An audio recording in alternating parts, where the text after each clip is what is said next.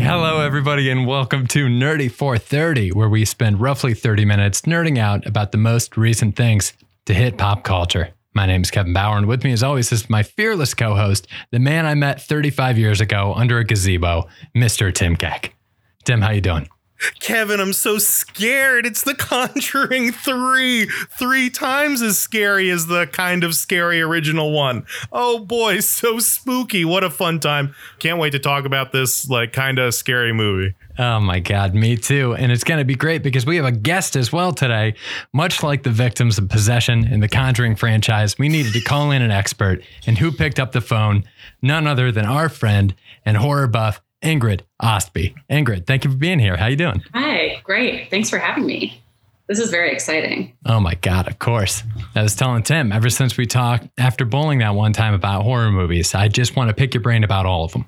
I know I feel the same way. Um, and my partner, Bob, who you know, is terrified of them. And it's just not the same when you have someone who's who doesn't want to do watch them at all. so it's great to talk to you now soon about horror movies. But is it really a horror movie if you aren't watching it with somebody who is like absolutely terrified to uh, watch that movie? That's a great point. Yeah, because I also want to be terrified. I just like that feeling, you know. But then the yeah, the, if the person with me isn't like mad at me because we're watching it, then what's the point? Really, that's the best differ- differentiator. I mean, I I thought Tim, to be fair, I thought Tim was going to end this with really, was this a horror movie? Because I think Bob should have had an easy ride in this one. This is one of the least scary horror movies I think I've ever seen. Yeah, I oh yeah, actually that's a great point. I don't think I was afraid at all. There were there were a couple times where I was like, oh, it's creepy.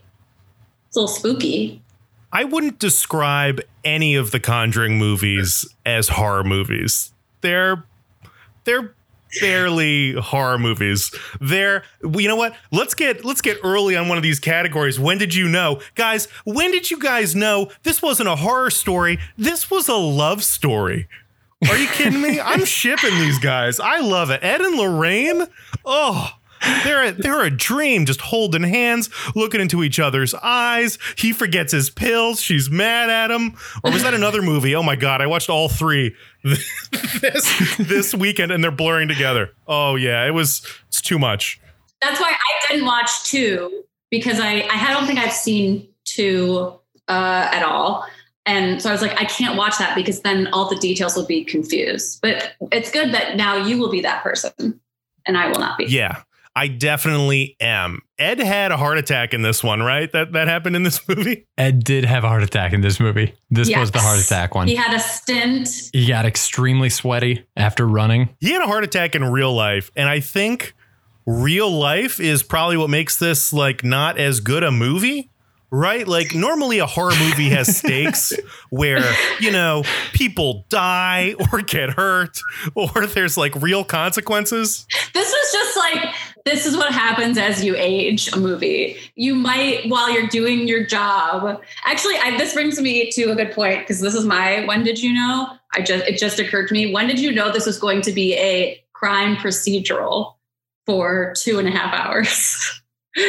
they were basically just like, we need to get this man out of jail.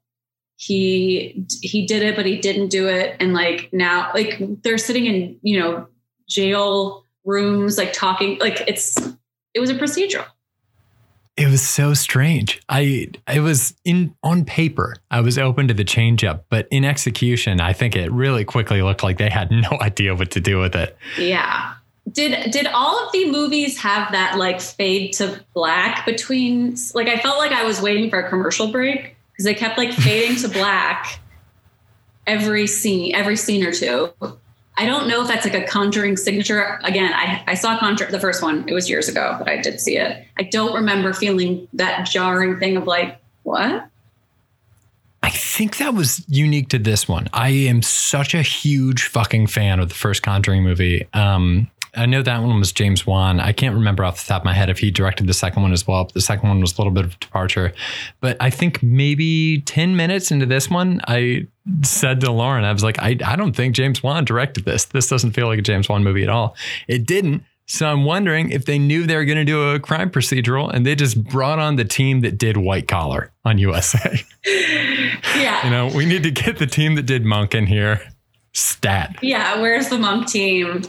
They're, you know, they were like, let's do monk, but not funny, and then like try to be scary by throwing in as many tropes as possible. That is one thing that I think The Conjuring does well, is that they basically just mimic as many horror movies as possible in the span of like two to five to, to 10 hours of their movies.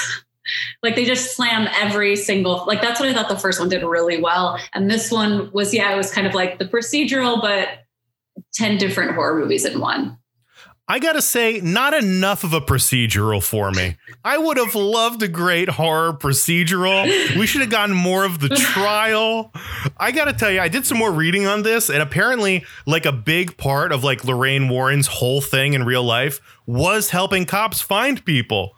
And it's kind of crazy. I saw some like thing from the director, one of the writers or whatever, saying like it's kind of it hasn't it didn't make sense in any of the other movies but it's kind of crazy that they've gone this far in the franchise without acknowledging that she was just like finding you know bodies for the police for Right. over a decade you know it's fun it's cool Yeah, which that is actually really cool. I mean, mediums like, you know, who can do that. They've been on, you know, I've seen some on like kooky shows, ghost adventures, etc. long island medium Long Island Medium, but it's like that's what you want to see. I want to see her find it. That was a good part of the movie, I thought, was like when she schooled the cop, disbelieving cop about like, oh, you don't think I can do this? And then did it like five different times. picks the right knife has all of her shit together she's a badass i i love these two actors these two actors are so good this movie would be absolute shit if the lead actors weren't amazing i love them Yeah. i want to see them do another movie you know we got to get them like a you know like a richard gere uh uh now i'm blanking on what's her faces Julia Roberts? Julia Roberts. Yeah. Julia Roberts. No, I'm, I, I, I'm a gearhead though. I'm all about Richard Gere. That's who I come for. We got to get like a Richard Gere, Julia Roberts Everyone's type thing with them. I think, these days for when is the next Richard Gere movie coming out? I think that's what everyone's wanting. You know, Um, Adam, Adam Sandler, Drew Barrymore. I mean, this is an acting duo that stands the test of time and should be tested tested out in other genres. Yeah, Can we get absolutely. them a rom com? Can we get them? Right. Uh, I want to see Richard Gere and Julia Roberts in like a uh, you know Saw film. exactly. They should switch genres for Yeah. a minute. Yeah, You know. I absolutely. watch it. I definitely watch it. I would absolutely. Would I enjoy it? Maybe. Yes, definitely. Uh, Julia Roberts is a kiss is a uh, is a killer who won't kiss on the mouth, and that's like her whole thing. Wait, is she killing? Is she kissing the victims? I, I don't know. I was just trying to make a okay. reference We to haven't worked Woman. it out yet. right, right. I went reference first, sense later. You know That may Um, have been exactly what happened with uh, with this movie's writers. Yes. Speaking of, we've kind of been talking around it a little bit. I have a, a two line synopsis of the plot here for anyone who might not have watched the movie but still wanted it spoiled for them. After an exorcism goes awry, the demon is passed into the body of another man. And when the demon drives that man to murder his awful landlord, it's up to Ed and Lorraine Warren to prove his innocence in a court of law. Quick question. So uh, we've talked about the crime procedural part a little bit. When did you know? I mean, the trailer for this movie says that a man, it's called The Devil Made Me Do It. Like, we know that the plot of this movie is that a possessed person killed someone. When did you know that the landlord was the guy that was going to get killed? We're talking the old creepy guy with the relics in the basement. This guy. No, no, no. At the Why am I blanking the on beginning- the landlord? what's his name? The guy. Well, the guy who's murdered that the whole trial's about. He was he was like their landlord technically, but he owns like the the shop underneath, like with the kennel with all the dogs. Oh, that is a good question. Okay, yes, he did die right away. Um, yeah, I guess I thought he would he would be sacrificed. I didn't think he would be a character that this movie involved for very long. There really isn't anybody else for him to kill, right? Like he could have killed Yeah. his girlfriend or that one other character that they introduced that's in his world, right? Yeah, I, do think that they set for him being just a, a throwaway character somewhat. He he died pretty immediately. They said his name about like 50 different times. I was like, wow, Bruno is going to be this really huge part of the story. Like, I don't even know if I remember everyone else's name, but they said Bruno so many times. It was it was also like confusing because he was like the he was a landlord, but he's also like runs a kennel. A lot of elements there. A lot of angry dogs. He's not good at running a kennel. So he's destined to die, in my opinion. I was kind of rooting for the girlfriend to die because obviously it's more it's more compelling if he kills somebody or the kid. Like I wanted him to kill somebody that he cared about so that that was like some of the tension. But the main characters spend so much time away from this guy that you can't kill off the girlfriend because she needs to be there to like hang out with him, you know, just from a right. All in real life, they also just killed the landlord. So I guess that's like that's like another thing. I don't know why we're nit- nitpicking the writing. Like all of the bad or like weird decisions are just like, oh, because that's how it really happened, which is such a lame. it's such a lame hindrance for a horror movie. Is like. You know, that's not how this really went down. I know these guys like went around and faked a bunch of like exorcisms or whatever, but we got to stay grounded. We got to tell the real fake exorcism story. Yeah, so I don't know the together. background. Did that a landlord die in the real story? Yes, they killed uh, that guy. Killed the landlord, and he only the guy who committed the murder actually only ended up going to jail for about five years and then he got i think they say at the end of the movie there's kind of like a crawl that's like he was in jail for five years then married his sweetheart. And then i looked it up because right. i was like oh he married his this girl after five years but he's still in jail. And then it's like no no no he just got out of jail after five years. Yeah. And initially they were pursuing the death penalty. And then i think in real life this kind of you know defense that like he was possessed or whatever did kind of sway the jury to get him out of the death penalty.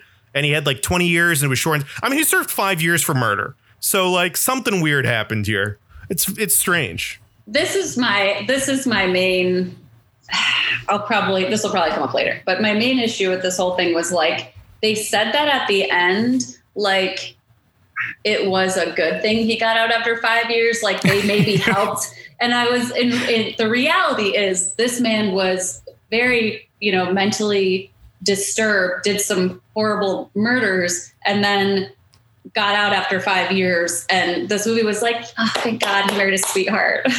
Thank god that murder married his sweetheart. Like i don't know it's just a, the the logic is very twisted if you don't buy into the the warrens and what they do. Yeah which of course we all do. I fully bought in. We all do. We we fully buy it yeah. It's the most pro murder movie i've ever seen. Uh should we move on to beefs? Should we get some beefs going? Yes please I have mostly all beef. So yes, bring it on. Hey, Ingrid, you got another beef lined up for us? okay. So my beef is the methodology, the methodology of the curse. So they're like, oh, he's possessed. And I'm like, okay, we understand he's possessed. Like, and that's why the, you know, the little kid was able to transfer it to the to the guy. But then we find out it's a curse. And I'm like, are so curses are now like like vampires or they'd be like invited in? Is that like i'm not too familiar with curses but to my knowledge you know unless there's some sort of ritual they don't get like transferred. Um and that really that was my main beef was like you know the logic of the curse being the transference. And and honestly they didn't even really explain they had that chalice that she was pouring little you know worm's wort or whatever into. And and then at the end it was like this crucial item that you know uh, lorraine sat down somewhere or whatever. I, I just I, I wanted to know the specifics. Why is this yeah. able to work? Why are we able to transfer this? And, and what is she really doing in that basement the specifics of all this stuff are so frustrating because it always ends up coming back to, well, it's a demon. So there's even a scene in the movie where Ed Warren's like doing a walk and talk and he's like, well, we need to figure out what's going on with this boy. And it's like, well, you know what's going on with him. You're a demonologist and he's got a demon in him. I think I that's super fucking interesting. I hadn't thought about the fact that the curse was getting transferred because they made it seem like the demon was being transferred. Right. So unless yeah. is the curse that they were cursed with a demon? Is the demon being transferred? And if so, I would argue same thing. He's not a vampire. Or I guess I look. I guess if it is just a demon, then you can invite him in. But they kept mentioning the curse too, right? Am I crazy? Yeah. I feel like the curse was giving somebody a demon, where they're just like, oh, there's Ah, a demon okay. in this house, maybe. But you're right. It's these movies simultaneously explain a lot, but then don't explain enough. That's a great way to say it. Because in my mind, it's like, like an exorcism is you, you go in the house, you hold the person down, you read from the Bible, you throw holy water on them, and then we're done. Right? Like that's that's pretty much what everything comes down to. But they need to make it a movie, and that's not they need to come up with unique ways to do that. And like add it like this one's a curse. And I think the second one was like, I don't know, it was like some the, the demon was playing tricks on them or something like that. Like they're always it's very weird. I think I- I think in like every horror movie, there's a moment when they explain what's actually happening. And depending on when that happens, it's either like a good horror movie or a bad horror movie, right? like, Wow, yes. Uh. well put. Absolutely. And this one was like the explanation was just like it took too many turns for when it was finally explained, you're just like, what? Huh? Yeah. and then they don't explain enough, and it kind of like doesn't. I don't know, but you you touched on another one of my beefs, which really stood out to me, which is this like antler chalice is the least memorable like thing they've put in the room. We've had three movies so far, and both times they were like one of them was like a wheel thing that like open. It was like a big part of the story. In the second one, it's a uh, like a music box with a song about the crooked man, and then the crooked man like comes to life and is like a character and haunts them. And then in this, it's like an antler thing. And I was like, this is literally the lamest thing in this entire room. I nothing about that. Him putting it in the room, it did absolutely nothing for me. I had no I was like, where what was that even from? I don't think it did anything for anyone. It and also how many were there? They just kept finding them. It's like uh it's like if they went to somebody's office and they took a Yeti tumbler off their desk and they're like, this must be crucial to the job. It was unrelated to the job. It was unrelated to the curse completely. That was just her mug. Well, that's the thing, right? Because there was there was the antler with the face that Lorraine found under the in her faint, like her, you know, I think contractual. I'm in a scary, uh, dirty place part of the movie. Uh, but there was that thing with the face, and then there was yeah the little sprinkly flour mixing bowl mortar and pestle thing, and I felt like no connection, no connection with that thing. Why didn't he take the totem? Like the whole thing is about that weird thing with the antlers that gives the curse. Why isn't that in his room? That's something we would recognize. That's the thing they're walking around with photos of. That's the thing they're doing detectives like research on. It all of a sudden it makes me think that he's just collecting souvenirs from the like in the first movie. It's like, oh, this is where Annabelle's kept. This is where all of these things are possessed. You can't touch anything. And now it's like, nah, he's just grabbing shit every time they they solve a crime or whatever. He just grabs like a bowl. He grabs a brush, a bar of soap from the hotel, like whatever he can get his hands on. He just throws in that room so that you know he can tell his kid to stay out of it. To be fair, it was cursed that bar soap. It was it was scary. That was a horrible haunting. Yeah. Yeah, it was cursed with the hair of the people that stayed in the room before you. Yes. It's, I mean, Kevin, you got a beef? So while we're on it, I absolutely do. Oh, while I'm we're so talking interested. logistics, my logistics beef ties into this 100%. They say with this totem, right? They say that somebody wanted to curse this kid. And so to do so, uh, they put this totem underneath the room that was the going to be the kid's bedroom so that he would get cursed because, you know, it had geo tracking, something like that.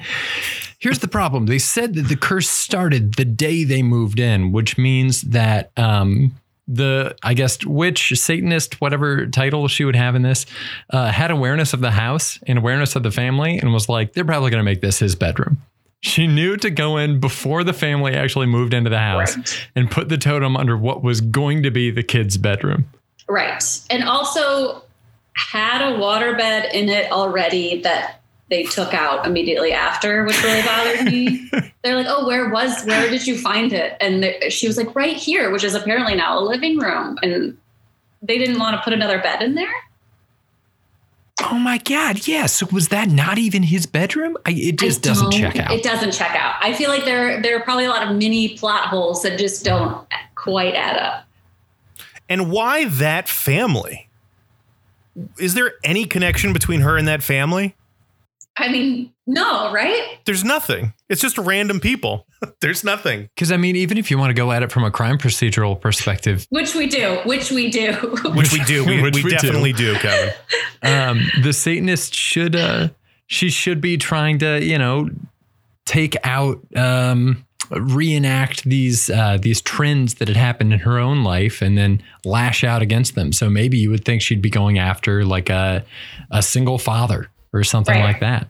Or the people that like made her be hidden from the world, right? The whole story is she's Yeah. hidden in this house by her father because the church won't let them let him have a kid. So why aren't you getting revenge on these pastors? How much better is this movie if there's a demon hunter killing priests and these non-priests have to stop it because for some reason they're not being targeted by this? Then they're bringing outsiders. And all of a sudden, well, you know, it's not Wow, fiction. yeah. It's like not accurate. So like, but I just wrote an amazing movie. I'm You keeping did. that. We're we're editing this out of the podcast. yeah, you got to keep that IP. Uh, yeah, I have questions. Yeah, I don't really understand why her basically because the only thing that I mean, correct me if I'm wrong, but they the only thing they really revealed when they showed the young picture of her didn't I didn't even know who it was. So that bothered that was other mini beef. I was like, is this the girlfriend? But also like the only thing that she had problems with growing up is that she was stuck in the home, right? It wasn't like and also she was mad at I guess that just that means she was probably mad at the church because her dad was probably like, "This sucks. I can't let you out because of the church or whatever." But yeah, we don't we have we have no other background. We don't know if she was like a scorned woman. She she didn't get out. So I feel like if I didn't get out of the house, I would probably be scared of everyone not like trying to like conjure the devil. her dad also says like the house was filled with laughter and we were so happy and then like his, his his reason for her getting into this is like well you know sometimes kids get into the things their parents are into.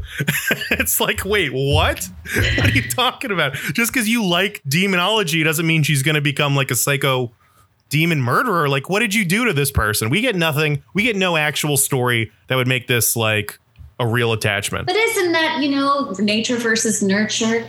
Grow up really well and then suddenly you just something goes wrong and your parents go, Our house was filled with laughter, but you know, Tim just turned out this way. I guess that's true. Yeah, yeah. If I, but what if I'd never moved out of my parents' house and just lived Yeah, in the in the in the basement? You would be frightened of the world and and probably quite traumatized. That poor woman.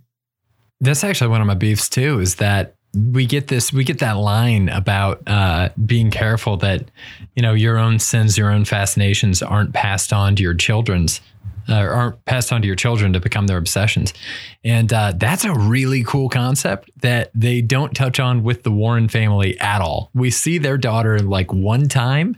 She's wearing a college sweater to tell us that she's not going to be there for the rest of the movie, and like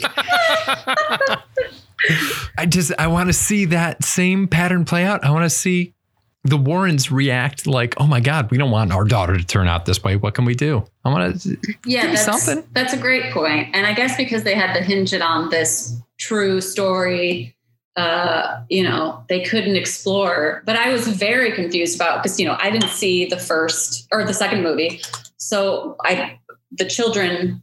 I- If they were in the first one, were very young. So I'm like, who is this person? And then I didn't. There was some ancillary character who I don't know who he was. He was in the first movie too. He helped them out with like setting Yeah. stuff He up. did. Yeah, Okay. Well, this is he's in all three he- movies. did he need to be in this movie? It was just like he. I'm glad he got paid for this role too, and good for him. Good looking guy, but I felt like he had four lines this whole this whole movie, and he wasn't really helping. He was just like Ed, and that was like it a few times. He's just there to make it feel like a series, right? Like we need a couple familiar faces in here. That's true. Uh, let's bring this dude back. right, that's true. Should we get to thieves? Does anybody have any good thieves for this? I'll I'll go first. That little kid's glasses. Whew. Those were awesome. Clear frames with like the big round with the line across. I swear my dad had those same glasses growing up. I'm like, this is a cool kid. I want to hang with this guy. I hope he I hope he turns out okay. Uh, between that, between his cool glasses and all the like contorting, I was reading about that online. How they're just like, well, levitating is like it's almost cool, but like there was a lot of like violent contorting in this that I kind of dug. It's like the closest thing to horror we got. Uh, it's the closest thing to consequences we got. Yeah. But like in all these other movies, it's like, okay, they're contorting. It looks like their whole body's breaking. But of course, once the demon leaves, it's like, oh no, I'm normal. I'm fine. There's no like, there's no physical trace of this because these were all hoaxes in real life. So like, but there's no evidence. I the the the contorting was very effective because it was really creepy, and they like somehow they've upped the technology to make it look more like I didn't just think they brought in like a child who does acrobatics.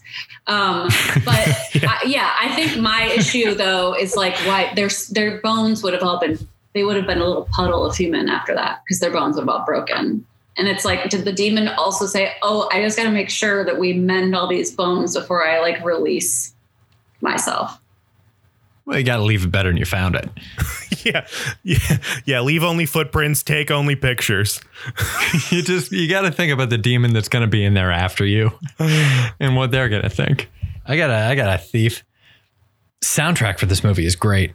Oh my gosh. Great soundtrack. I love how the So music good. started like 30 seconds before the scene ended. So it'd be like this. I actually do think this was effective that they had like 20 seconds of a song while there was still like horror going on at, to go into the next scene. It's oh, it's super good. Did you have a I mean, favorite tune? definitely call me uh like call me by blondie hitting in that like horror stabbing scene was sick it was so cool um always love baby hold on to me eddie money Oh yeah. we got uh That's a good one. uh suspicious minds by elvis presley Yeah. You know what? Love when that shows up in a movie. I think they've done Elvis in like some of the other movies too. yeah Elvis is like a running theme in these. My thief is something I touched on earlier, but I, I didn't know how to interpret this because I just didn't like really love the movie. So I just, it was, the, I guess I'll, uh, the moment again, when they were like, he went to prison, he was convicted and went to prison in that fun font. That was like one of the last things that happened. I think that really sealed the deal of like, wow, this has been a journey and uh, I can't believe that this this is how they're ending it. They just had to say that because that was the truth. But it was so funny to me to be like, and we couldn't help it. He got convicted. but don't worry, he's in love. I think that really just was like a, the kicker for me. It was like in any kind of a movie where a character is like you will not catch me getting on that plane and we cut straight to the plane taking off Yes. it was like that but with a man's life yes, that's exactly how it felt. I was Uh. shocked by that moment. Um, that and the waterbed, I think, really just stole the film for me. Okay, you guys might need to remind me if this was in this movie or in the second one. oh no But the credits for these movies in general, I really like. Like at the end of the movie, where they show the real pictures and stuff. Did they play Mhm. audio at, during the credits of this one? Like the actual Uh-huh. exorcism, like audio? Yeah. That I love. That's the only scary part about this movie is like the actual audio of this, where it's like the old VHS stuff, and they're they're like screaming and stuff. It's just it's captivating. I love it. I wish they could somehow bring that tone into these actual movies, but that doesn't seem to be a thing they like have any interest in doing. I I loved it. Yeah, I wish they would do anything where like I'd like to see a little behind the scenes, like see that some people are faking it a little bit because they had in the in the recording, you know, the mom his mom was there, like the murderer's mom was there, and she's like, "Get it out of him, get it out of my son," or whatever. It's like I want to see. Like you know, a little behind the curtains action of like the, his mom is clearly just like also completely out of her mind and just trying to get her son out of jail. That might be an interesting element. I would love that. I honestly, when I heard the plot of this movie, I thought the whole thing was going to be trying to determine whether or not the person was actually possessed. That's super compelling. Like, uh, I would love that so much. Because it was so, to me, I just, I love that Tim's like, it was so scary. And th- and I was just like, this is so funny because this mom is just like acting the shit out of this right now so that she can convince the judges to like let her son only go into jail for five years. it didn't do anything for you. That was like way scary. Maybe it's just because the rest of the movie is so not scary, but that that was the tone of that, like the old like audio sounds. Oh yeah, I loved it. Oh, it's such a vibe. I love that. Yeah. Oh, It so was. cool. I, yeah, I think they should. And I love whenever a movie like incorporates old recordings. I just recently rewatched like Shutter Island, and obviously they're fake old recordings, but they're like listening to the. um God, I don't remember now, but they're listening to like old tapes. I feel like anytime like a scary or suspenseful movie has like any kind of old recording, I'm sold. Like that's why like you know all those VHS, you know, movies that those are so effective. Just like, yeah, put on some old technology and make it be scary. That's all I want. My only other thief, maybe, and this is a real stretch, is like supernatural explanations for real life events. I like the idea of more. This movie doesn't pull it off, but I like the idea of a movie that's like, well, this takes place during this incident in real life, but you don't understand the whole underground like demon battle that was going on. There was like a whole spiritual. It's like Doctor Strange shit, where it's like, you know, I was in the spiritual realm fighting monsters, and that's why World War II ended the way it did. You know, it's like I'm a fan of that kind of stuff. Let's get into some reckless speculation. Does anybody want to recklessly speculate on what we think the sequels for this movie are going to be? Because there's definitely going to be a sequel, right? You did say that they had ordered, or somebody, I this might have been, somebody mentioned that there was like a couple more ordered at least, right? So the plan for now that I know about is there's going to be a movie uh, about the Crooked Man coming up, which is a character from the second movie, and then there's going to be another uh, the Nun movie, which I have not seen. Okay. Uh, but she's also from the second movie, I think. So they've the Conjuring universe is crazy. There's like eight movies yeah. and three Conjuring movies, and then they've done spin-offs with Annabelle and then this nun character. So I don't know. What like what character in this movie should get spun off? Well, first of all, my reckless, reckless speculation, not having known that they had ordered more, hoping that they wouldn't, I actually thought that Patrick Wilson's character was going to die when he had a heart attack, and so he could do other projects. I, I I'm so my speculation was going to be that hopefully there are no more because I think there have been enough. Um, but yeah, I don't know. So do you have any anything off the bat besides besides that? Besides ending it all? I mean, I would have to go with like more of a soft reboot and like just make it more about helping the cops. I think using this to solve actual crimes is fun. That's what we need more of. Is just like how can we help the cops? You're trying to make this political. I'm trying to make this like a What if this is just where it took like the last five minutes were the most uncomfortable of this whole podcast because I have it was just me just talking about like the blue line and like all this stuff. You, know, you gotta do whatever we the conjuring oh the blue line. What we need is a pro cop conjuring movie. Can we get that out there? Yeah. Oh, you- need to take off your liberal hat for a second and look at the way the world actually Let is. Let me take off my liberal Um, hat. no, uh, I like the detective work is interesting. Yeah. I do. I think you're right. Helping the cops. Yeah, her uh, Lorraine helping the cops. I think is great if she goes on a little, you know, eat, pray, love adventure of her own as a spinoff. and and while she's finding herself, she's also finding bodies for detectives wherever she goes. Oh I would watch that. That's your log line. She's finding herself, but also finding bodies. Eat, pray, find the bodies. eat, pray, find bodies. Oh, gross! I can see that being a real a real title. and I want it to happen. Oh wow! Definitely will be. Kevin, you got any ideas for the sequel? I would watch a million more of these movies. I would watch every single one of their case files. There's no way. I want, I want, um, I think the ideal solution there, I would love like a procedural show. Give me a whole season where, yeah, they're they're hoping the cops solve a crime. They're convinced this isn't supernatural, but around the middle of it, it seems like you know maybe this is supernatural, Ed. And then they got to race down to the line trying to figure out. Uh, uh, give me I don't know like a like a serial killer procedural thing. I've been watching a lot of Dexter. I basically want to see Dexter, but with Ed and Lorraine Warren. I do think it should be a ser- like a TV show. Yes, this would be a way better TV show. Yeah, as I was watching it, I was like, this is basically just murder she wrote with, you know, like supernatural and like uh, or with like objects, you know? That's what it felt like because it was like, well, we have our mission. I'm going to go solve it. And then it's like a, a a woman going to the cops and be like, I know how to solve this better than you do. And the cops being like, sure you do, which is exactly murder she wrote. And then um, they're always suspiciously around the murder or, you know, in the case of this movie, like objects.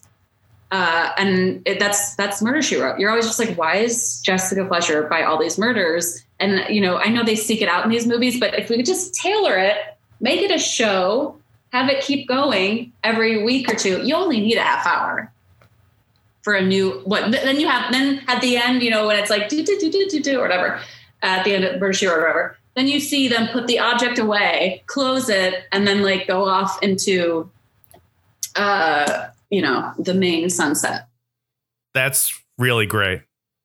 At where we're at in the franchise, they're already working with the editing team from Suits. We can package this thing up. We can get it on USA next weekend. I think Uh, I think they should keep yes. churning out sequels, but each one gets a little less scary and a little more romantic.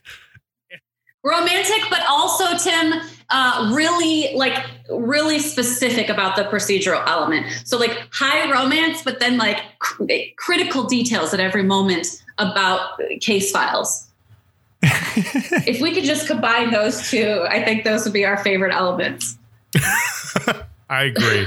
That's a good place to end it, right? I think so. Ingrid, thank you so much for being here. oh thanks for having me this is wonderful Do you have anything you'd like to plug? Oh God. No. Um, I I'm a writer and I'm an editor and I do a lot of stuff for Reductress on their site and have forever. And uh, you know, the next thing I got coming out is not for a while. So just you know what? I gotta plug me. All right. I'm plugging me. Hell yeah. Perfect. I'm going to plug our uh, podcasting network, Mess Around Media. Keep listening, baby. We got more podcasts here. This has been The Conjuring 3. Thanks so much for listening, everybody. Ingrid, thanks for being here. Oh, thanks for having me. This is wonderful. Bye. Bye. Bye.